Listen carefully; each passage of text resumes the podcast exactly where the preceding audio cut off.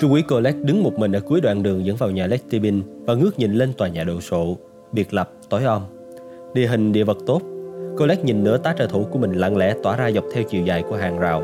Họ có thể vượt qua hàng rào và bao vây ngôi nhà chỉ trong vài phút. Laden không thể chọn một nơi lý tưởng hơn cho quân Colette mở một cuộc đột kích. Colette toan gọi cho Fache, thì chuông điện thoại của anh reo lên. Tiếng Fache nghe có vẻ không hài lòng với những tiến triển mới như Colette tưởng. Tại sao không ai nói cho tôi biết là chúng ta đã có manh mối về Landon? À, lúc ấy ông đang gọi điện thoại và Chính xác là anh Tan, anh đang ở đâu, Trung úy Colette? Colette cho ông ta địa chỉ. Đó là điền trang của một người anh, một người quốc tịch Anh tên là Tibin. Landon đã lái xe từ xa đến đây và chiếc xe bây giờ nằm bên trong cánh cổng an toàn, không có dấu hiệu của việc phá cửa đột nhập, cho nên có thể thấy là Landon biết người người chủ của ngôi nhà. Tôi đến ngay đi, đừng hành động gì cả, tôi sẽ đích thân xử lý việc này. Colette há hốc miệng. Nhưng mà thưa đại úy, ông ở cách đây tới 20 phút chạy xe mà chúng ta lại nên hành động ngay lập tức. Tôi đã cho người theo dõi hắn. Có 8 người tất cả, bốn trong bọn tôi có súng trường giả chiến và số còn lại thì có súng ngắn. Ở yên đó đợi tôi. Thưa đại úy, chuyện gì sẽ xảy ra nếu Landon có con tin trong đó? Chuyện gì xảy ra nếu hắn thấy chúng ta và quyết định chạy bộ khỏi đây? Chúng ta cần hành động ngay bây giờ. Người của tôi đã vào vị trí sẵn sàng và hành động rồi. Trung úy Colette, anh phải đợi tôi trước khi hành động. Đây là mệnh lệnh. Và Fache cúp máy. Kinh ngạc, Trung úy Colette ngắt điện thoại. Tại sao Fache lại bắt mình đợi nhỉ? Colette biết câu trả lời. Fache vừa nổi tiếng là có linh tính nhạy, lại vừa khét tiếng sĩ diện. Fache muốn việc bắt giữ này là thành tích của mình. Sau khi đưa chân dung của người Mỹ đó lên truyền hình, Fache muốn chắc chắn khuôn mặt mình cũng xuất hiện với thời lượng tương đương. Công việc của Colette đơn giản chỉ là kiểm soát hiện trường cho đến khi ông chủ thực sự có mặt ở đó để tranh công. Trong khi đứng ở đó, Colette bật nghĩ ra cách thứ hai khả dĩ giải thích cho sự trì hoãn này, khống chế thiệt hại. Trong việc thực thi luật pháp, việc chần chừ bắt giữ kẻ bỏ trốn chỉ xảy ra khi không chắc chắn về tội lỗi của kẻ bị tình nghi. Phải chăng Fache đang suy nghĩ lại về khả năng Landon đúng là người cần bắt? Ý nghĩ này thật đáng sợ. Đêm nay, đại úy Fache đã liều lĩnh dùng nhiều biện pháp nhằm bắt Robert Landon. Và bây giờ là truyền hình nữa. Ngay cả Benjamin Fache vĩ đại cũng sẽ khó trụ nổi trước ảnh hưởng chính trị khốc liệt nếu ông ta đã lầm lẫn trương ảnh một nhân vật Mỹ lỗi lạc trên truyền hình Pháp. Khẳng định đó là một vụ giết người. Nếu giờ đây Fache nhận ra mình đã mắc sai lầm thì việc ông ta bảo Colette không được hành động là hoàn toàn có lý. Điều Fache cần tránh nhất là để Colette xông vào điện trang riêng của một người Anh vô tội và chĩa súng vào Landon. Hơn thế nữa, Colette nhận ra rằng nếu Landon vô tội thì điều này sẽ giải thích cho một trong những nghịch lý lạ lùng nhất của vụ này. Tại sao Sophie Neville, cháu gái của nạn nhân, lại giúp cho kẻ bị tình nghi là hung thủ trốn thoát? Trừ khi Sophie biết Landon bị kết tội oan. Đêm này Fache đã đưa ra mọi cách giải thích để giải thích ứng xử kỳ lạ của Sophie. Kể cả việc Sophie với tư cách là người thừa kế duy nhất của Sanya đã thuyết phục người tình bí mật của mình, Robert Landon, giết Phan Sanya vì tiền thừa kế. Có thể Sanya, nếu như ông ngờ ngợ như thế, đã để lại cho cảnh sát lời nhắn tái bút tìm Robert Landon. Colette dám chắc là có một điều gì khác đang diễn ra ở đây.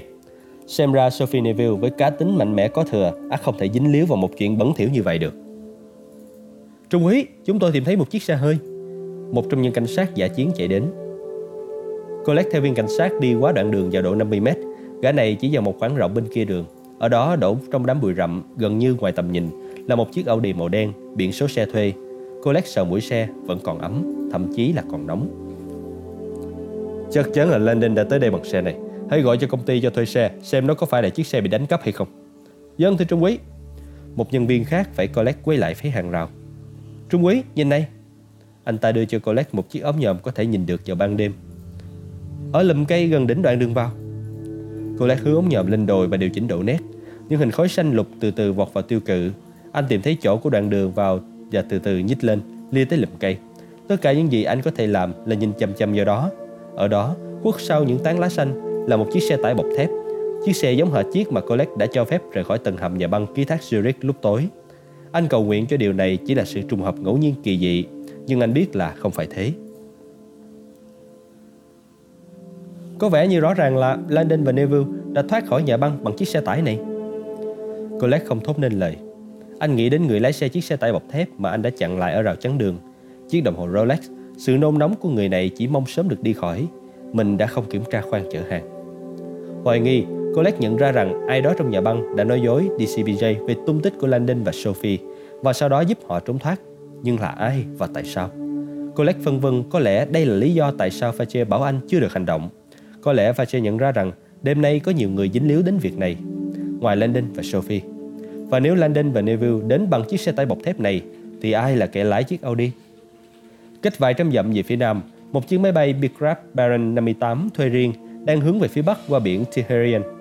Mặc dù bầu trời yên tĩnh, giám mục Arin Garosa vẫn nắm chặt chiếc túi nôn, tin chắc mình có thể ốm bất kỳ lúc nào. Cuộc đàm thoại với Paris đã không như ông mong tưởng. Một mình trong cabin nhỏ, Arin Garosa xoay xoay chiếc nhẫn vàng trên ngón tay và cố tìm cách làm dịu bớt cảm giác sợ hãi và tuyệt vọng choáng ngợp. Mọi sự ở Paris đều hỏng bét. Nhắm mắt lại, Arin Garosa cầu nguyện rằng Benjufache sẽ có cách sửa chữa điều này. Tibin ngồi trên đi văn, ôm chiếc hộp gỗ trong lòng, chiêm ngưỡng họa tiết hoa hồng tinh xảo khảm trên nắp hộp. Đêm nay đã trở thành đêm lạ lùng và kỳ diệu nhất trong đời mình. Ông nhấc cái nắp lên đi. Đứng cạnh Landon, Sophie cúi xuống ông thì thầm. Tibin mỉm cười. Đừng giục tôi, sau hơn một thập kỷ tìm kiếm viên đá định vòm này. Tôi muốn thưởng thức từng phần ngàn giây của khoảnh khắc này. Ông xoa lòng bàn tay lên chiếc nắp gỗ, cảm nhận kết cấu của họa tiết khảm trên đó. Hoa hồng Hoa hồng là Magdalene, Magdalene là chén thánh, hoa hồng là chiếc la bàn dẫn đường. Tibin cảm thấy mình thật ngốc nghếch. Bao nhiêu năm, ông đã đi tới rất nhiều thánh đường và nhà thờ trên toàn đất Pháp, trả tiền để được vào những nơi đặc biệt, xem xét hàng trăm chiếc cổng vòm bên dưới những cánh cửa sổ hoa hồng, tìm kiếm một viên đá đỉnh vòm đã mã hóa. Le Lep Devon, viên đá đỉnh vòm bên dưới dấu hiệu hoa hồng. Tibin chậm rãi tháo móc cài và mở nắp. Cuối cùng, khi mắt ông dõi vào vật đựng bên trong, Ông biết ngay nó chỉ có thể là viên đá đỉnh vòm. Ông nhìn chầm chầm vào viên đá hình trụ, được gia công với những đĩa chữ liên thông nhau. Đồ chế tác này có vẻ quen thuộc với ông một cách kỳ lạ. Được thiết kế theo những si chép của nhật ký Da Vinci, ông tôi đã làm những thứ này như là một thú tiêu khiển. Tất nhiên rồi. Tibin hiểu, ông đã thấy những phát thảo và thiết kế. Chìa khóa để tìm ra chiến thánh nằm bên trong viên đá này. Tibin nhấc hộp mật mã ra khỏi chiếc hộp ngoài, cầm nó một cách nhẹ nhàng Mặc dù không biết làm thế nào để mở hình trụ đá, nhưng ông cảm thấy số mệnh của chính mình nằm trong đó.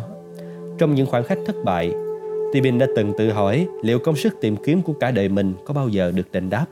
Giờ đây, những nghi ngờ này đã vĩnh viễn tan biến. Ông có thể nghe thấy những tiếng cổ xưa, nền tảng của truyền thuyết chén thánh. Không phải bạn tìm thấy chén thánh, chính chén thánh tìm ra bạn.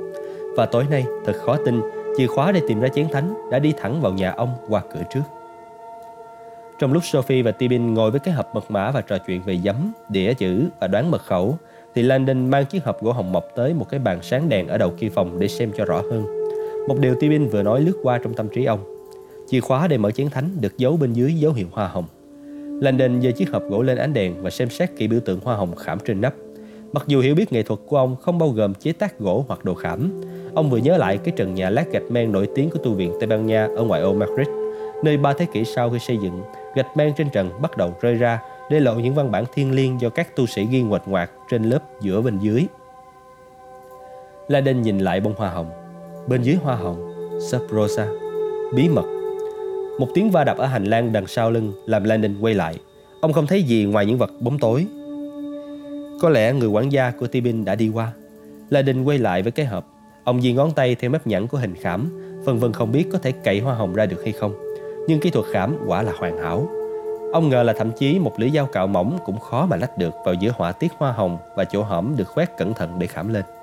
Mở chiếc hộp ra, ông xem xét bên trong nắp, nó hoàn toàn trơn nhẵn. Khi ông xoay nó đi một chút, ánh sáng làm xuất hiện một lỗ nhỏ ở mặt dưới của chiếc nắp. Ngay chính giữa, Landon đóng nắp lại và xem lại biểu tượng khảm ở mặt trên. Không có cái lỗ nào cả. Nó không xuyên qua nắp. Đặt cái hộp lên trên bàn, ông nhìn quanh phòng và thấy một chồng giấy với một cái kẹp giấy trên đó. Mượn chiếc kẹp, ông quay trở lại, chiếc hộp mở ra và xem lại kỹ cái lỗ. Rất cẩn trọng, ông uống thẳng chiếc kẹp giấy và luồn vào một đầu trong lỗ. Ông gãy nhẹ một cái, không cần phải cố gắng nhiều lắm. Ông nghe thấy một cái gì đó chạm khẽ xuống mặt bàn. Landon đóng nắp lại để xem. Đó là một mẫu gỗ nhỏ giống như miếng trong trò chơi xếp hình. Hoa hồng bằng gỗ tuột khỏi chiếc nắp rơi xuống mặt bàn. Không một lời, Landon nhìn chầm chầm vào chỗ trống do bông hoa hồng để lại trên nắp. Ở đó, khắc sâu trong gỗ bởi một bàn tay tinh xảo có bốn dòng chữ viết bằng một thứ ngôn ngữ ông chưa bao giờ thấy. Những chữ hơi giống chữ Semitic Landon tự nhủ. Tuy nhiên, mình chưa nhận ra là tiếng gì. Một chuyển động đột ngột phía sau chợt làm ông chú ý. Từ đâu chẳng rõ, một cú phang mạnh vào đầu làm Landon quỵ gối. Khi ngã, trong một khoảnh khắc, ông nghĩ mình nhìn thấy một bóng ma tái nhợt lơ lửng bên trên ông với một khẩu súng trong tay, rồi tất cả tối sầm lại. Sophie Neville mặc dù làm trong ngành thừa hành luật pháp, cho đến trước tối nay vẫn chưa bao giờ bị ai chĩa súng vào người. Hầu như không thể tưởng tượng nổi, khẩu súng mà lúc này cô đang dán mắt vào nằm trong bàn tay nhợt nhạt của một gã hộ pháp bạch tạng với mái tóc dài, trắng trợt Hắn nhìn cô bằng đôi mắt đỏ ngầu toát ra một vẻ kinh dị và quái đản. Mặc một chiếc áo thụng len với thắt lưng bằng dây thừng, trông hắn giống như một giáo sĩ thời Trung Cổ. Sophie không hình dung nổi hắn là ai. Tuy nhiên, cô bỗng cảm thấy một sự kính phục mới đối với sự nghi ngờ của Tibin khi cho rằng giáo hội đứng sau vụ này. Các người biết tôi đến đây là vì cái gì? Gã thầy tu nói giọng ồm ồm. Sophie và Tibin ngồi trên đi văn, tay giơ lên theo lệnh của kẻ tấn công. Lanen nằm trên trên sàn. Cặp mắt của gã thầy tu ngay lập tức dừng trên viên đá đỉnh vòm trong lòng Tibin. Giọng Tibin đầy thách thức. Ông sẽ không mở được nó đâu. Thầy tôi rất thông thái. Gã thầy tu đáp, nhích lại gần, khẩu súng liêu qua liêu lại giữa Tibin và Sophie. Sophie không biết người phục vụ của Tibin ở đâu. Ông ta không nghe thấy Robert ngã sao? Thầy của ông là ai? Có lẽ chúng ta có thể đạt được một thỏa thuận về tài chính hả? Chân thành là vô giá. Hắn ta tiến lại gần hơn. Người đang chảy máu kìa. Tibin nhận xét một cách bình tĩnh, hất đầu về phía mắt cá chân bên phải của gã thầy tu, nơi một vệt máu đang chảy xuống từ chân hắn. Và còn đang đi tập tến nữa. Cũng như ông thôi. Bây giờ hãy đưa cho tôi chiếc đá định vọt. Gã thầy tu trả lời, chỉ vào những chiếc nạn bằng kim loại bên cạnh Tibin.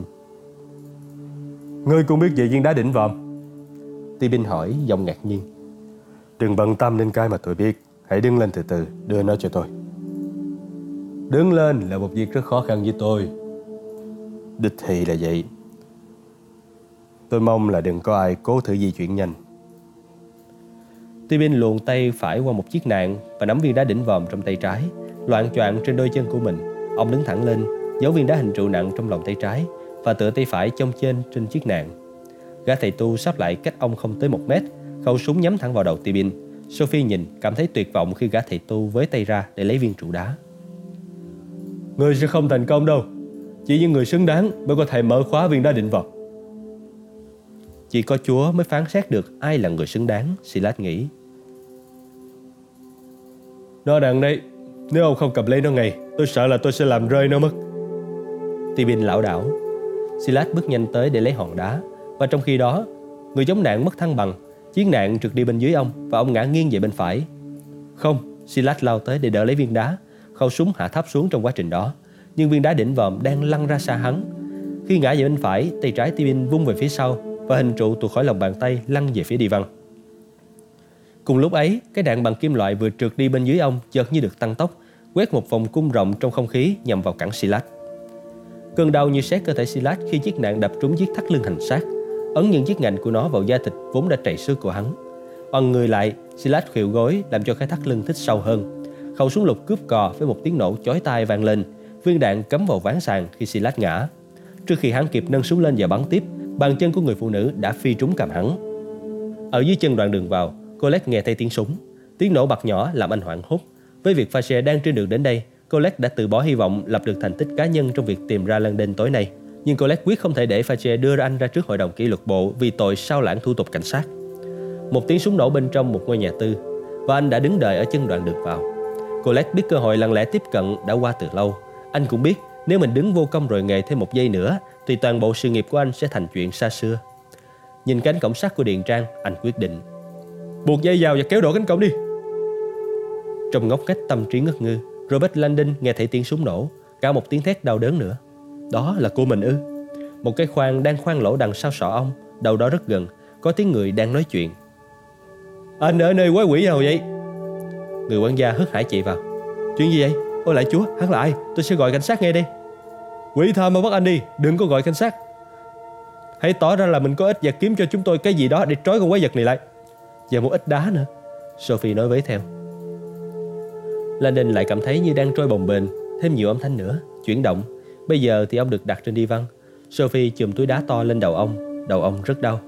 Khi Landon bắt đầu nhìn rõ, ông thấy mình đang nhìn chầm chầm một cơ thể bất động trên sàn. Mình đang ảo giác sao?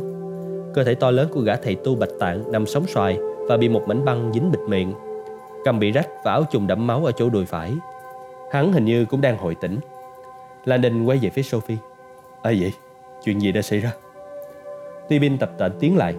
Anh đã được cứu bởi một hiệp sĩ vung thanh Excalibur do khoa chỉnh hình hạng nhất chế tạo đấy. Hả? Landon cố gắng ngồi dậy. Bàn tay Sophie run rẩy nhưng âu yếm. Nghĩ một chút đi, Landon. Tôi e rằng tôi vừa mới chứng minh cho tiểu thư bạn anh thấy cái lợi do thể trạng bất hạnh của tôi. Hình như mọi người đều đánh giá thấp anh thì phải.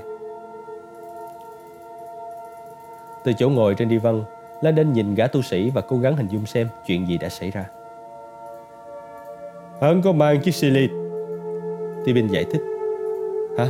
Cái gì? Tibin chỉ một đai da đẫm máu có ngành trên sàn nhà. Một chiếc thắt lưng hành sát. Hắn đã đeo nó trên đùi. Tôi đã nhắm cẩn thận trước khi hành động. Landon xoa xoa đầu. Ông có biết về loại đai lưng hành sát này. Nhưng mà làm sao mà ngài biết? Tibin cười rất tươi. Thiên Chúa giáo thuộc lĩnh vực nghiên cứu của tôi Robert à. Và có những giáo phái mang trái tim mình trên ống tay áo. Ông chỉ cái nạn và chỗ máu thấm qua áo thụng của gã tu sĩ. Như thế này này. Opus Dei sao? Landon thì thầm, nhớ lại những tin tức gần đây trên các phương tiện truyền thông về danh nhân Boston, thành viên của Opus Dei. Những cộng sự lo sợ đã công khai tố cáo sai lạc là những người này mang những thắt linh hành xác với bộ trang phục ba mảnh. Thực ra, ba người đó không làm như vậy. Như nhiều thành viên của Opus Dei, họ đang trong giai đoạn dư thừa và không thực hành lệ hành xác. Họ là những tín đồ Thiên Chúa giáo sùng đạo, là những người cha chăm lo cho con cái và những thành viên tận tụy với cộng đồng. Không có gì đáng ngạc nhiên, các phương tiện truyền thông chỉ nêu rõ ngắn gọn sự tận tụy tinh thần của họ trước khi chuyển sang những hoạt động gây sốc của tổ chức này với những thành viên nội các khắc kỷ hơn. Như gã tu sĩ đang nằm trên sàn trước mắt Landon. Tibin xem xét chiếc thắt lưng đẫm máu. Nhưng tại sao Birthday lại cố gắng tìm cho ra chiến thánh chứ? Landon vẫn đang choáng váng để có thể xem xét vấn đề này. Robert, đây là cái gì? Sophie nói đi tới chiếc hộp gỗ Cô đang cầm miếng hình hoa hồng khảm mà Landon đã gỡ bỏ khỏi nắp hộp Nó che một bản khắc chữ trên chiếc hộp Tôi nghĩ đoạn văn bản này có thể cho chúng ta biết cách để mở viên đá định vào Trước khi Sophie và Tibin kịp đáp lời Một loại ánh đèn xanh nhấp nháy và còi báo động từ xe cảnh sát đã tràn ngập trên đồi Bắt đầu lượn ngoằn ngoèo lên đoạn đường vào dài nửa dặm. Tibin cau mày. Các bạn thân mến Xem ra chúng ta phải quyết định rồi Và chúng ta nên làm điều đó thật nhanh lên. Colette và quân của anh ta xông qua cửa trước trang viên của ngài Lettibin, súng lầm lầm trên tay. Tỏ ra, họ bắt đầu lục soát tất cả các phòng ở tầng 1. Họ phát hiện ra một lỗ đạn trên sàn phòng khách, những dấu hiệu của một cuộc vật lộn, một ít máu, một dây da lạ có ngạnh và một cuộn băng dính dùng dở. Toàn bộ tầng này dường như vắng tanh. Đúng vào khi Colette định chia quân ra để lục soát tầng hầm và các khu đất đằng sau ngôi nhà, anh bỗng nghe thấy tiếng người ở tầng trên. Họ ở trên gác. Lao lên chiếc cầu thang rộng, Colette dùng quân của mình đi từ phòng này sang phòng khác của ngôi nhà lớn. Những phòng ngủ và hành lang tối đen khi họ lại gần hơn những tiếng nói. Âm thanh dường như phát ra từ căn phòng ngủ cuối cùng nằm trên một đoạn hành lang cực kỳ dài. Đám cảnh sát lần theo hành lang bịt tất cả các lối ra. Khi lại gần căn phòng cuối cùng, Colette thấy cánh cửa mở rộng. Âm thanh đã ngưng đột ngột và được thay thế bằng một tiếng ầm y kỳ lạ như thể tiếng động cơ. Giờ súng lên, Colette ra hiệu lệnh, lặng lẽ tiến tới cánh cửa. Anh thấy công tắc đèn và bật lên, lao vào phòng với đám quân ùa theo sau. Colette quát và chỉ súng vào trống không Một phòng ngủ dành cho khách hoàn toàn trống vắng Sạch như ly lau Tiếng ầm y của động cơ xe hơi phát ra từ cái bảng điện tử màu đen trên tường cạnh giường ngủ. Colette đã nhìn thấy những thứ này ở mấy chỗ khác trong nhà, một loại hệ thống liên lạc nội bộ. Anh chạy tới, chiếc bảng có khoảng một tá nút bấm có dán nhãn. Vậy thì mình nghe thấy tiếng xe hơi chỗ quái nào? Nhà để xe. Colette xuống gác trong vòng vài giây, chạy ra phía cửa sau, tóm lấy một nhân viên anh gặp trên đường. Họ băng qua thảm cỏ bên cạnh và thở không ra hơi khi tới trước một nhà để xe xám xịt màu phong sương. Ngay cả trước khi bước vào, Colette vẫn có thể nghe thấy tiếng động cơ xe tắt dần. Anh rút súng, lao vào và bật đèn. Phía bên phải nhà để xe là một cái xưởng thô sơ, máy sáng cỏ dụng cụ tự động, đồ làm vườn, một bản thông tin liên lạc nội bộ quen thuộc treo trên bức tường gần đó.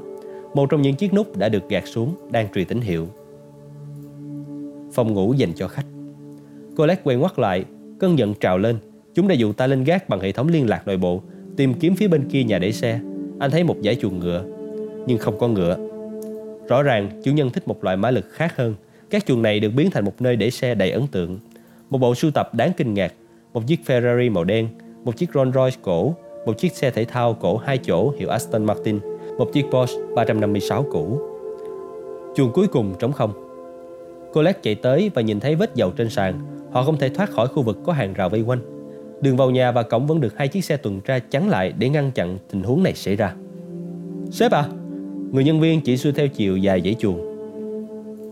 Cưa trượt phía sau nhà để xe mở rộng, nhường chỗ cho một triền dốc tối, lầy lội với những cánh đồng gồ ghề trải dài trong đêm. Cô chạy tới cánh cửa, cố gắng nhìn vào trong bóng tối. Không thấy ánh đèn pha, thung lũng đầy rừng này có lẽ nhằn nhịt hàng tá đường mòn săn bắn không ghi trên bản đồ. Nhưng cô tin rằng con mồi của anh không bao giờ vào rừng. Gọi vài người triển khai phía đó, chắc chắn họ đang bị kẹt ở nơi nào đó gần đấy. Những chiếc xe sang trọng này không thể được địa hình được đâu. Dân thưa sếp, người trợ lý chỉ vào một cái giá mắc gần đó, nơi treo những bộ chìa khóa. Nhãn trên chìa khóa mang những cái tên quen thuộc, Daimler, Rolls-Royce, Aston Martin, Porsche. Cái mốc cuối cùng thì hoàn toàn trống. Khi Colette đọc cái nhãn trên chiếc mốc đó, anh hiểu là mình đang gặp rắc rối. Chiếc Grand Rover được coi là viên ngọc trai đen Java, xe bốn bánh, hộp truyền động chuẩn, đèn polypropylene cực mạnh, đèn hậu chùm bán cố định, tay lái bên phải. Landon mừng là mình không phải lái xe. Người phục vụ của Tibin, Remy, theo lệnh chủ, đang làm một việc đầy ấn tượng là điều khiển chiếc xe băng qua cánh đồng tràn ngập ánh trăng phía sau Chateau Villette. Không bật đèn pha, ông ta đã lái qua một cái gò trống trải và giờ đang xuống một con dốc dài, ngày càng xa điện trang. Có vẻ như ông ta đang hướng tới một khu rừng in bóng lô xô ở đằng xa. Landon ngồi ghế hành khách ở viên đá đỉnh vòm, quay lại nhìn Tibin và Sophie ngồi ở ghế sau. Đầu anh thế nào rồi Robert? Sophie hỏi giọng lo lắng. Landon nén đau gượng cười. Cảm ơn cô, đỡ nhiều rồi. Mà kỳ thực là đang đau muốn chết. Bên cạnh cô, Tibin đưa mắt qua vai nhìn gã thầy tu bịt miệng đang nằm trên khoang hành lý chất đống đằng sau hàng ghế dưới. Tibin đặt khẩu súng của gã tu sĩ trên lòng. Trông ông giống như bức ảnh cũ chụp một người thợ săn safari người Anh đứng bên con mồi vừa hạ được. Rất vui vì cuộc đến thăm bất ngờ của anh tối nay đây Robert. Tibin nói, cười tươi như thể đây là lần đầu tiên sau nhiều năm ông mới có dịp vui vẻ đến thế. Xin lỗi vì đã lôi ngài dính líu vào cuộc này, Lét à. Ôi, tôi đã chờ đợi cả đời được vào cuộc này mà. Tibin phóng mắt qua Landon, nhìn ra ngoài kính chắn gió, về phía cái bóng của một hàng rào dài. Ông vỗ nhẹ vào vai Remy từ đằng sau. Hãy nhớ đừng đập phanh để đèn hậu bật lên, nếu cần thì dùng phanh khẩn cấp. Tôi muốn vào sâu trong rừng một chút nữa. Không lý do gì phải liều lĩnh để họ nhìn thấy chúng ta từ nhà. Remy cho xe sáp lại chậm như bò và lái xa một khoảng trống trong hàng rào. Khi chiếc Range Rover lắc lư đi vào một con đường mòn nút cỏ, hầu như ngay lập tức, những vòng cây trên đầu che khuất hết ánh trăng. Mình không nhìn thấy bất cứ cái gì. Là định nghĩ, căng mắt ráng phân biệt những hình thù đằng trước họ. Trời tối đen như mực, những cành cây cọ vào sườn trái xe và Remy phải chỉnh sang hướng khác, giữ cho tay lái tương đối thẳng. Ông ta nhích dần về phía trước khoảng 30 mét. Làm tốt đấy Remy, có lẽ đủ xa rồi. Robert, anh làm ơn ấn hộ cái nút màu xanh ngay dưới lỗ thông hơi đi. Thấy không? Landon sờ thấy cái nút và ấn vào đó. Một làn ánh sáng vàng dịu tỏa ra trên vạt đường phía trước, làm hiện lên những bụi cây thấp rậm rạp ở cả hai bên con đường mòn. Đèn suy sương mù, Landon nhận ra loại đèn này cho ánh sáng vừa đủ để rọi đường và lúc này họ đã tiến sâu vào trong rừng đủ để ánh sáng không làm lộ họ. Tốt, Remy. Có ánh sáng rồi, mạng sống của chúng tôi nằm trong tay anh đấy. Chúng ta đi đâu bây giờ? Con đường mòn này đi sâu vào rừng khoảng 3 km, nó cắt ngang qua Điền Trang rồi dòng lên phía bắc. Miễn là chúng ta không dấp phải thác nước hay bất cứ cái cây đổ nào, chúng ta sẽ ra tới mặt đường cao tốc mà không sức mẻ. Không sức mẻ? Cái đầu của Landon thì lại bày tỏ sự không đồng tình. Ông nhìn xuống lòng mình, nơi viên đá đỉnh vòm vẫn nằm an toàn trong chiếc hộp gỗ. Hình khảm hoa hồng trên nắp trở lại vị trí của nó. Và mặc dầu đầu còn mụ mị, Landon vẫn háo hức muốn gỡ nó ra để xem xét những chữ khắc bên dưới. Ông mở móc cài và đang bắt đầu nâng nắp lên thì Tibin đặt tay lên vai ông từ đằng sau. Kiên nhẫn đi Robert, đừng gặp gên và tối Chúa cứu ta nếu ta giải được điều gì đó. Nếu anh không nhận ra thứ ngôn ngữ đó trong ánh sáng thì anh cũng không thể làm nó tốt hơn trong bóng tối đâu. Ta hãy tập trung vào việc thoát khỏi nơi này nguyên vẹn đã, được chứ? Sẽ đến lúc dành cho cái đó sớm thôi. Lenin biết Tibin nói phải. Gật đầu, ông đặt chiếc hộp vào chỗ cũ. Gã thầy tu ở phía sau giờ đây đang rên rỉ, vật lộn với những dây trói. Bất thình lình, hắn dãy đạp điên cuồng. Tibin xoay người lại và chỉ khẩu súng qua ghế ngồi. Thưa ngài, tôi không thể hiểu ngài còn phàn nàn cái nội gì. Ngài đột nhập vào nhà tôi và để lại một vết bầm gớm ghiếc trên đầu người bạn thân của tôi. Tôi hoàn toàn có quyền bắn ngài ngay lúc này và để ngài rửa xác trong khu rừng kia. Gã thầy tu im lặng. Ngài có chắc là chúng ta nên đem hắn theo hay không? Chắc quá đi chứ anh đang bị truy nã vì tội giết người đấy Robert. Tên khốn kiếp này là chiếc vé mở cánh cổng tự do cho anh. Cảnh sát rõ ràng là muốn bắt anh lắm Nên mới bám theo anh đến tận nhà tôi. Lỗi là tại tôi. Chiếc xe bọc sắt chắc chắn có thiết bị truyền tín hiệu.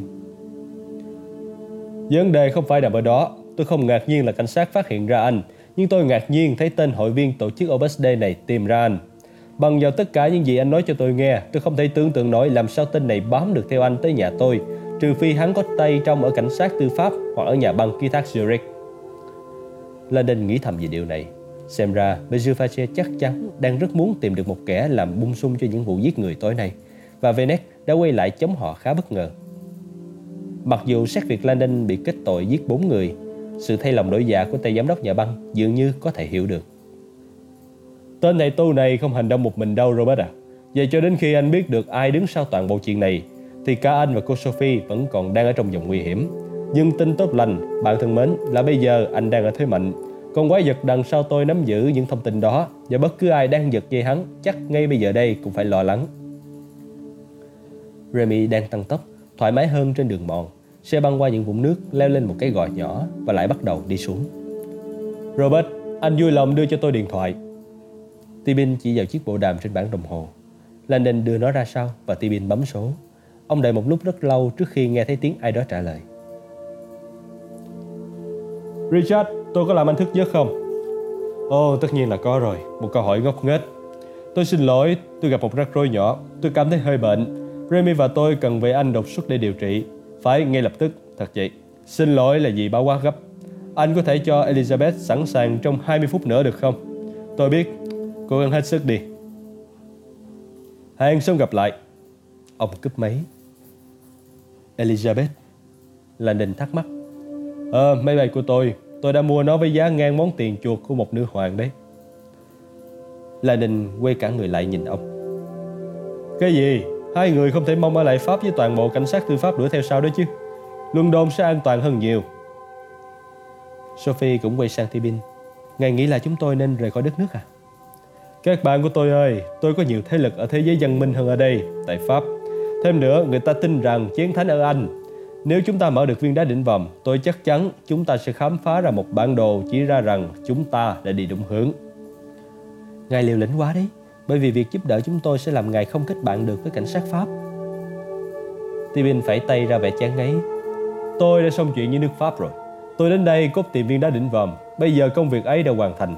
Sau này dù có dịp thấy lại Chateauvillet nữa hay không, tôi cũng bất cờ. Giọng Sophie nghe có vẻ không chắc chắn lắm. Làm thế nào chúng ta có thể qua được an ninh sân bay chứ? Tibin cười tủm tỉm. Tôi bay từ Lebo, một phi trường không xa đây.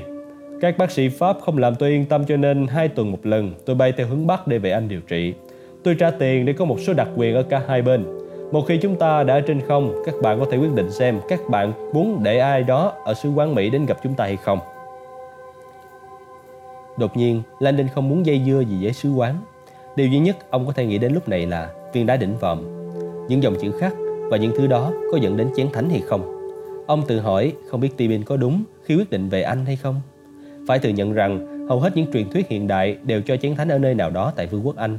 Thậm chí giờ đây người ta còn tin rằng đảo Avalon huyền thoại có chén thánh của vua Arthur. Không ở đâu khác ngoài Glastonbury.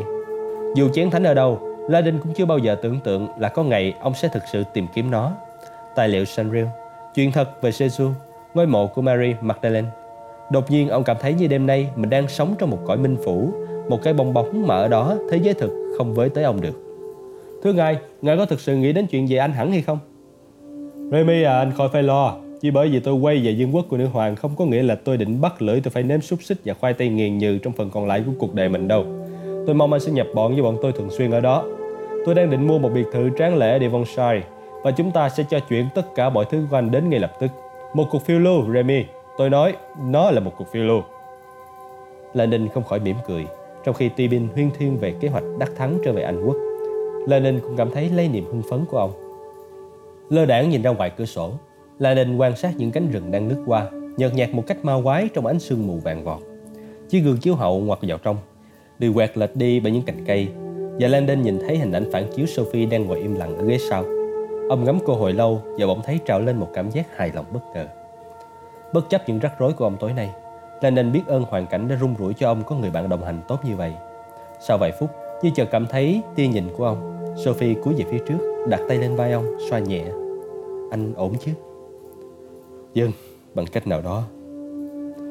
Sophie ngồi trở lại trên ghế của mình và Landon nhìn thấy một nụ cười lặng lẽ thoáng qua trên môi cô. Ông chợt nhận ra mình cũng đang mỉm cười. Bị chẹn vào phía sau của chiếc Range Rover, Silas hầu như không thở được. Cánh tay bị bẻ quặt ra sau và cột chặt vào mắt cá chân bằng dây băng dính. Mọi cú sốc trên đường đi đều làm đôi vai bị vặn xoắn của hắn đau điến. Chí ít những người bắt hắn cũng đã tháo chiếc thắt lưng hình sát ra. Không thể hít vào qua mảnh băng dán trên mồm, hắn chỉ có thể thở qua lỗ mũi, mà nó lại đang tắt dần bởi bụi bặm của phần chứa hàng hóa phía sau, nơi hắn bị nhét vào. Hắn bắt đầu ho. Tôi nghĩ là hắn ta nghẹt thở, người tài xế Pháp nói, giọng quan ngại. Ông già người Anh đã quật Silas bằng cái nạn bấy giờ mới quay lại. Câu mày ngó qua thành ghế, lạnh lùng nhìn hắn. Mai cho anh, những người Anh chúng tôi nhận định trình độ văn minh của con người bằng do lòng thương cảm, chứ không phải đối với bạn bè mà là đối với kẻ thù. Nói rồi, ông với xuống, gỡ chiếc băng dính trên miệng Silas. Bằng một động tác nhanh, ông giật nó ra. Silas cảm thấy môi mình như vừa bắt lửa, nhưng luồng không khí đang ùa vào phổi hắn thì quả là do Chúa gửi đến. Anh đang làm việc cho ai? Ông già người Anh hỏi. Tôi làm việc cho Chúa. Silas lầu bầu, hàm đau buốt vì bị người phụ nữ đá vào. Anh thuộc tổ chức Opus Dei. Tibin nói, đó không phải là một câu hỏi. Ông chẳng biết được tôi là ai đâu. Tại sao Opus Dei lại muốn có viên đá đỉnh vòm? Silas không có ý định trả lời. Viên đá đỉnh vòm là cầu nối với chén thánh và chén thánh là chìa khóa để bảo vệ đức tin. Tôi làm công việc của Chúa. Đạo đang lâm nguy. Lúc này trong chiếc Range Rover vật lộn với những dây trói, Silas sợ mình đã vĩnh viễn không làm tròn bổn phận đối với thầy giáo và giám mục. Hắn không có cách nào để liên lạc và báo cho họ biết về diễn biến khủng khiếp này. Nhưng kẻ bắt giữ ta đã có được viên đá đỉnh vòm. Họ sẽ tìm được chén thánh trước chúng ta. Trong bóng tối ngột ngạt, Silas cầu nguyện. Hắn để nỗi đau thể xác tiếp lửa cho lời van sinh của mình. Một phép màu, lạy Chúa, con cần một phép màu. Silas không cách chi biết được từ giờ phút này trở đi hắn sẽ có một phép màu. Robert, tôi thấy một vẻ gì lạ lùng vừa thoáng hiện trên mặt anh. La Đinh quảnh lại nhìn cô, nhận ra hàm mình đang nghiến chặt và tim đang đập dồn. Một ý không thể tin được vừa đẩy ra trong đầu ông. Có thật lời giải thích lại có thể đơn giản đến thế hay không? Sophie, tôi cần dùng điện thoại của cô. Ngay bây giờ Tôi nghĩ tôi vừa mới phát hiện ra một điều gì đó. Cái gì vậy? Tôi sẽ nói cho cô nghe trong một phút nữa. Tôi cần điện thoại của cô. Sophie có vẻ thận trọng. Tôi không chắc là Fajer có theo dõi các cuộc gọi hay không, Nhưng để đề phòng trường hợp ấy, Anh chỉ được gọi dưới một phút thôi. Cô đưa điện thoại cho ông. Bấm số gọi về Mỹ như thế nào? Anh cần gọi theo phương thức người nhận trả tiền. Dịch vụ của tôi không phụ sóng sang bên kia Đại Tây Dương đâu. Landon bấm số 0 biết rằng 60 giây tiếp theo có thể trả lời câu hỏi đã làm ông bối rối cả tối nay. Biên tập viên nhà xuất bản New York, Jonathan Forman vừa mới trèo lên giường định ngủ thì chuông điện thoại reo. Ai mà gọi muộn thế nhỉ? Ông cầu nhầu và nhấc máy. Tiếng người trực tổng đài điện thoại hỏi ông Ông có vui lòng trả tiền cho cuộc gọi điện thoại của Robert Landon hay không? Bối rối, Jonathan bật đèn. Ờ, tất nhiên, đồng ý. Đường dây đã được nối. Jonathan à, Robert, cậu đánh thức tôi dậy và bắt tôi trả tiền cho cuộc gọi hả? Jonas, tha lỗi cho tôi. Tôi sẽ nói ngắn gọn thôi. Tôi thật sự cần biết về bản thảo tôi đã đưa cho ông. Ông có... Robert, tôi xin lỗi. Tôi biết là tôi đã nói sẽ gửi bản biên tập cho cậu tuần này. Nhưng mà tôi bận bù đầu. Thứ hai tuần sau vậy. Tôi hứa đó. Tôi không lo về chuyện đó. Tôi cần biết ông có gửi bản copy lời giới thiệu nào ra ngoài mà không cho tôi biết hay không. Fortman lưỡng lự. Bản thảo mới nhất của Landon một khảo sát về lịch sử việc thờ nữ thần bao gồm vài phần về Mary Magdalene có thể sẽ gây ngạc nhiên lớn. Mặc dù bản thảo này có tài liệu chứng minh tốt và đã được những người khác đề cập đến, nhưng Fortman không có ý định in những bản đọc trước, mà không ít nhất có một sự xác nhận của một số nhà sử học và nghệ thuật học danh tiếng. Jonas đã chọn 10 tên tuổi lớn trong nghệ thuật trên thế giới và gửi cho họ toàn bộ bản thảo này cùng với một lá thư lịch sự hỏi xem họ có sẵn lòng viết vài lời nhận xét cho bìa sách hay không. Theo kinh nghiệm của Fortman, Hầu hết những người này đều chợp lấy cơ hội để thấy tên mình in trên sách. Jonas, ông có gửi bản thảo của tôi ra ngoài, phải không? Fortman cau mày, cảm thấy Landon không vui vẻ về điều đó. Bản thảo vẫn nguyên dạng Robert à Và tôi chỉ mới làm cậu ngạc nhiên với một vài lời giới thiệu thật oách thôi Một khoảnh khắc im lặng Ông có gửi một bản thảo cho ông phụ trách bảo tàng Paris Lua đúng không? Cậu nghĩ cái gì vậy? Bản thảo của cậu có mấy lần tham chiếu tới bộ sưu tập Lua của ông ta Sách của ông ta nằm trong thư mục của cậu Và ông ta có ảnh hưởng lớn đối với việc bán sách ở nước ngoài Gửi cho Sonia là điều quá dễ hiểu rồi Sự im lặng kéo dài ở đầu dây bên kia Ông gửi nó khi nào? Khoảng một tháng trước đây, tôi cũng nói với ông ta là cậu sắp sang Paris và hai người nên gặp nhau trò chuyện. Ông ta đã gọi hẹn gặp mặt cậu chưa? Fortman ngừng lại, dụi mắt. Khoan, chẳng phải là theo kế hoạch cậu sẽ có mặt ở Paris tuần này hay sao? Đúng là tôi đang ở Paris. Fortman ngồi thẳng dậy. Cậu gọi cho tôi từ Paris hả? Hãy trừ cứ cuộc gọi này vào tiền bút của tôi đi Jonas Ông có nhận được hồi âm gì từ Sonia hay không? Ông ấy có thích bản thảo đó hay không? Tôi không biết nữa, tôi chưa được tin gì từ ông ta. Thôi được, đừng có nín thở, tôi phải đi đây. Nhưng cuộc gọi này đã làm sáng tỏ rất nhiều điều. Cảm ơn. Ờ, Robert. Nhưng Landon đã cúp máy. Fortman gác máy, lắc đầu như không thể tin được. Cái bọn tác giả này, ông nghĩ, kể cả những tay minh mẫn nhất cũng chập chen. Trong chiếc Grand Rover, Letty Bin bật cười ha hả. Robert, anh nói anh đã viết một bản thảo đi sâu vào một hội kính và người biên tập đã gửi một bản sao tới chính tổ chức bí mật ấy. Lenin gục xuống. Rõ ràng là thế. Đúng là một sự trùng hợp tai ác anh bạn của tôi ơi. Đâu phải là chuyện trùng hợp. Lenin biết thế, nhờ Jacques xác nhận một bản thảo viết về thờ cúng nữ thần thì cũng giống như nhờ Tiger Woods đề tựa cho một cuốn sách dễ đánh góp. Hơn nữa, hầu hết chắc chắn rằng bất cứ quyển sách nào viết về việc thờ cúng nữ thần đều phải nhắc tới tu viện Sion. Đây là câu hỏi trị giá hàng triệu đô la. Quan điểm của anh đối với tu viện Sion thế nào? ủng hộ hay là phản đối? La Đình có thể nghe thấy rành rõ ý nghĩa thực sự trong câu hỏi của Tibin. Nhiều nhà sử học cũng đã từng đặt câu hỏi tại sao tu viện Sion vẫn giấu kín tài liệu Sanrio. Một vài người còn cảm thấy thông tin này nên được chia sẻ với thế giới từ lâu rồi. Tôi không chọn quan điểm nào với những hành động của tu viện Sion cả. Anh muốn nói là không có lập trường là đình nhún vai. Tibin rõ ràng đứng về phe muốn công bố các tài liệu này. Đơn giản là tôi chỉ cung cấp lịch sử của cái hội kính này và miêu tả họ như là một tổ chức hiện đại thờ nữ thần, nhưng người giữ chén thánh và bảo vệ các thư tịch cổ. Sophie nhìn ông. Anh có nói đến viên đá đỉnh vòm hay không? La Đình nhăn mặt. Ông có nói mà nhiều lần là đằng khác. Tôi nói gì nhiên đã định dòm giả định như là một ví dụ về quyết tâm của tu viện Sion, đi đến cùng để bảo vệ thư tịch Sanrio. Sophie có vẻ ngạc nhiên. Tôi đoán vì thế mà có đoạn tái bút hay tìm Robert Landon. Landon cảm thấy thực ra còn có một cái gì khác trong bản thảo của ông kích thích sự quan tâm của Sonia. Nhưng đây là một đề tài mà ông sẽ trao đổi riêng với Sophie. Vậy là anh đã nói dối đại úy Facha. Cái gì? Anh nói với ông ta rằng anh chưa bao giờ trao đổi thư từ với ông tôi Đúng thế, người biên tập của tôi đã gửi cho ông cô bản thảo mà. Hãy nghĩ về điều này Robert. Nếu đại úy Fache không tìm thấy phong bì đựng bản thảo do người biên tập gửi, ông ta sẽ phải kết luận rằng chính anh đã gửi nó, hoặc tệ hơn, rằng anh đã tự tay trao nó và nói dối về điều này. Khi chiếc Range Rover đến phi trường Le Bon, Remy lái xe tới một nhà để máy bay ở cuối đường bay. Khi họ đến gần, một người đàn ông tóc tai bù xù trong bộ đồ kaki nhàu nát vội vàng bước ra vẫy tay và kéo cánh cửa kim loại kết sụ mở ra, để lộ một chiếc máy bay phản lực trắng bóng bên trong. La Đinh nhìn chầm chầm vào thân máy bay bóng loáng. Đó là chiếc Elizabeth hả? Tibin nhãn miệng cười. Nó đánh bại loại Chanel không kiếp đấy. Người đàn ông trong bộ đồ kaki vội vàng bước về phía họ, nhiều mắt trong ánh sáng đèn pha. Gần xong rồi thưa ngài. Anh ta nói bằng giọng Anh. Tôi xin lỗi vì sự chậm trễ này, nhưng ngài gọi đột xuất quá. Dạ. Anh ngừng bặt khi thấy nhóm người đang xuống xe. Anh ta nhìn Sophie và Landon Rồi nhìn lại Tibin.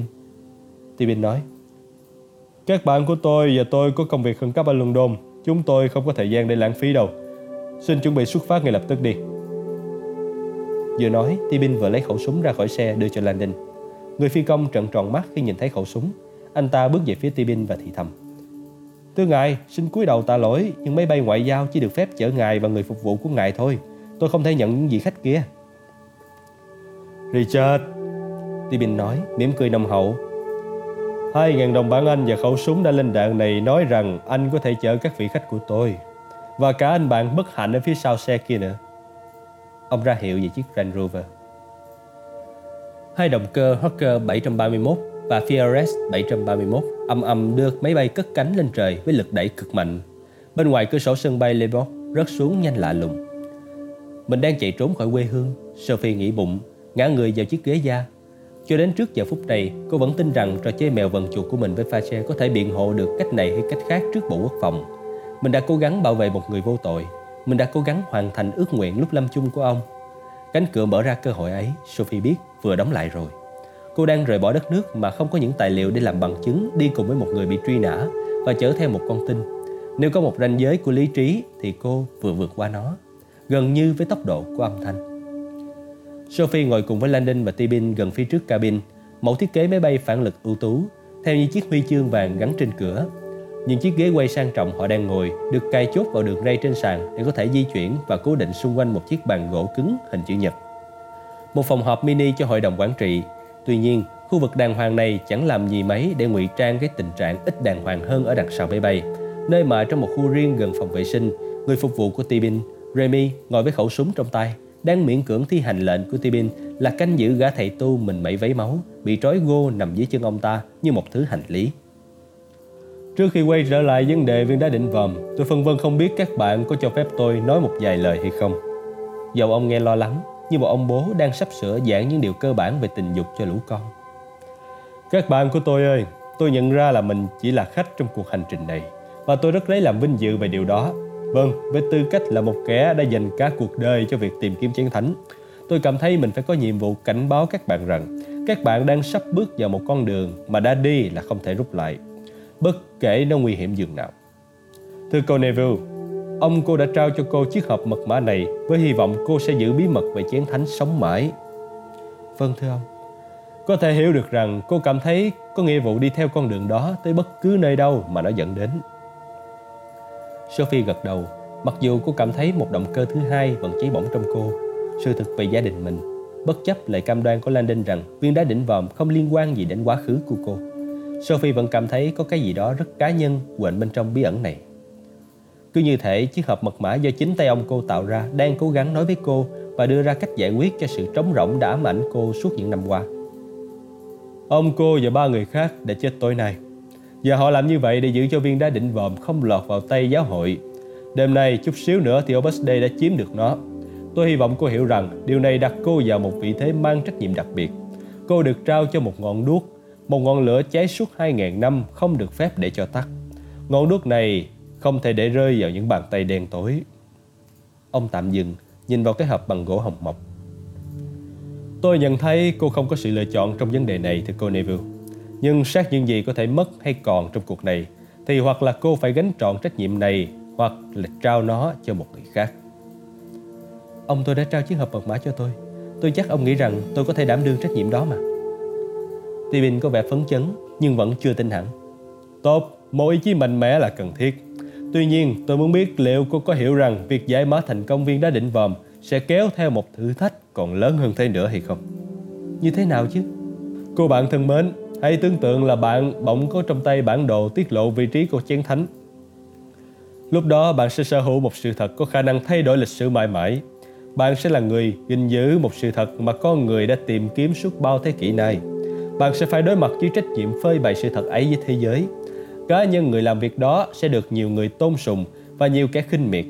Câu hỏi đặt ra là bạn có nghị lực cần thiết để thực hiện nhiệm vụ này hay chưa? Sophie ngừng một lát rồi nói, Tôi cũng không chắc người có phần sự quyết định thế có phải là tôi hay không nữa Lông mày Tibin nhướng lên, Không ư, Nếu không phải là người sở hữu viên đá đỉnh vòm Thì còn là ai nữa Tu viện Sion, Những người bao lâu nay đã bảo vệ thành công bí mật đó Tu viện Sion ư, Nhưng làm thế nào Đêm nay cái hội kính đó đã tan tành Bị chặt đầu như cô đã dùng chữ rất đắt Họ đã bị thâm nhập vào bằng nghe trộm hay qua một tên gián điệp trong hàng ngũ của họ. Điều đó chúng ta còn chưa hề biết. Nhưng thực tế là có kẻ đã nhầm vào họ và tiết lộ nhân thân của bốn thành viên đứng đầu. Tôi không tin bất kỳ ai từ trong tổ chức này đứng ra lãnh trách nhiệm ấy vào thời điểm này đâu. Vậy, La Đình hỏi. Vậy thì ngài nghĩ thế nào? Robert à, anh cũng như tôi đều biết rằng tu viện Sion không bảo vệ sự thật suốt bao nhiêu năm qua chỉ để cho nó tích đầy bụi cho đến thiên thu. Họ chờ đợi đến đúng thời điểm thích hợp trong lịch sử để chia sẻ bí mật của họ, thời điểm mà thế giới sẵn sàng đón nhận sự thật. Giờ ngài tin rằng thời điểm đó đã đến hay sao? Tuyệt đối là như vậy, không thể nào hiển nhiên hơn. Tất cả những dấu hiệu lịch sử đều đã đâu vào đó. Và nếu tu viện Sion không định sớm công bố bí mật của họ, thì tại sao giáo hội lại tấn công? Gã thầy tu đó chưa nói với chúng ta về mục đích của hắn mà. Mục đích của hắn là mục đích của giáo hội, phá hủy những tài liệu phơi trần cuộc đại lừa bịp. Tối nay, giáo hội đã vươn tới gần mục đích hơn bao giờ hết của mình và tu viện Sion đã đặt sự tin cậy vào cô từ Neville Nhiệm vụ bảo vệ chén thánh rõ ràng là bao gồm cả việc thực hiện nguyện ước cuối cùng của tu viện Sion là chia sẻ sự thật này về thế giới. Lera, yêu cầu Sophie phải quyết định là một gánh nặng đối với một người chỉ cách đây một giờ đồng hồ mới biết về sự tồn tại của tài liệu Sanrio. Tôi xin lỗi nếu tôi đang thúc hối cô Corneville à. Rõ ràng là xưa nay tôi vẫn tin rằng những tài liệu này nên được công bố, nhưng chung cuộc, việc quyết định vẫn thuộc về cô. Tôi chỉ đơn giản cảm thấy cô cần bắt đầu suy nghĩ về những gì sẽ xảy ra nếu chúng ta thành công trong việc mở viên đá định vọng. Thưa các quý ông, để dẫn lời của Ngài, bạn không tìm thấy chiến thánh đâu. Chính chiến thánh tìm thấy bạn. Tôi tin rằng chiến thánh đã tìm thấy tôi. Và khi nào đúng thời đúng lúc, tôi sẽ biết mình phải làm gì. Cả hai đều có vẻ sửng sốt. Vậy thì hãy tiến tới đi. Đứng trong hồng tranh của Chateau Villette, Trung úy Colette nhìn ngọn lửa đang tàn và cảm thấy rất nản. Đẩy Fache đã đến trước đó ít phút và bây giờ đang ở bên phòng trên, la hét vào điện thoại. Cố gắng điều phối để xác định vị trí chiếc Range Rover mất tích. Bây giờ nó có thể ở bất cứ đâu, Colette nghĩ. Sau khi làm trái mệnh lệnh trực tiếp của Fache và để tuột landing lần thứ hai, Colette thấy biết ơn bộ phận giám định đã xác định được vị trí lỗ đạn trên sàn nhà. Ít nhất, nó có thể chứng minh lời khẳng định của Colette rằng đã nghe thấy tiếng súng nổ. Tuy nhiên, Fache rất tức tối và Colette cảm thấy sẽ có hậu quả khốc hại khi tình hình lắng xuống. Rủi thầy, những manh mối tìm ra được ở đây không rọi được chút ánh sáng nào vào sự việc đã diễn ra hoặc những người dính líu. Chiếc Audi đen đậu bên ngoài được thuê dưới cái tên và số tài khoản giả và dấu tay trong xe không trùng khớp với bất cứ dấu tay nào trong hồ sơ của Interpol. Một nhân viên khác hớt hải chạy vào phòng khách, đôi mắt giáo giác. Đại úy Fache đâu? Colette hầu như không buồn ngước lên khỏi những viên than hồng đang ở Mỹ cháy. Ông ấy đang gọi điện Tôi gọi xong rồi Có tin gì Bước vào phòng và che gắt Người nhân viên thứ hai nói Thưa đại úy, trung tâm vừa mới nhận được tin của anh Revenet ở nhà băng ký thác Zurich. Ông ta muốn nói chuyện riêng với đại úy. Ông ta đã thay đổi lời khai. Ồ, oh, thật sao? Bây giờ Colette mới ngước lên. Venet thú nhận rằng Landon và Neville đã ở khá lâu trong nhà băng tối nay.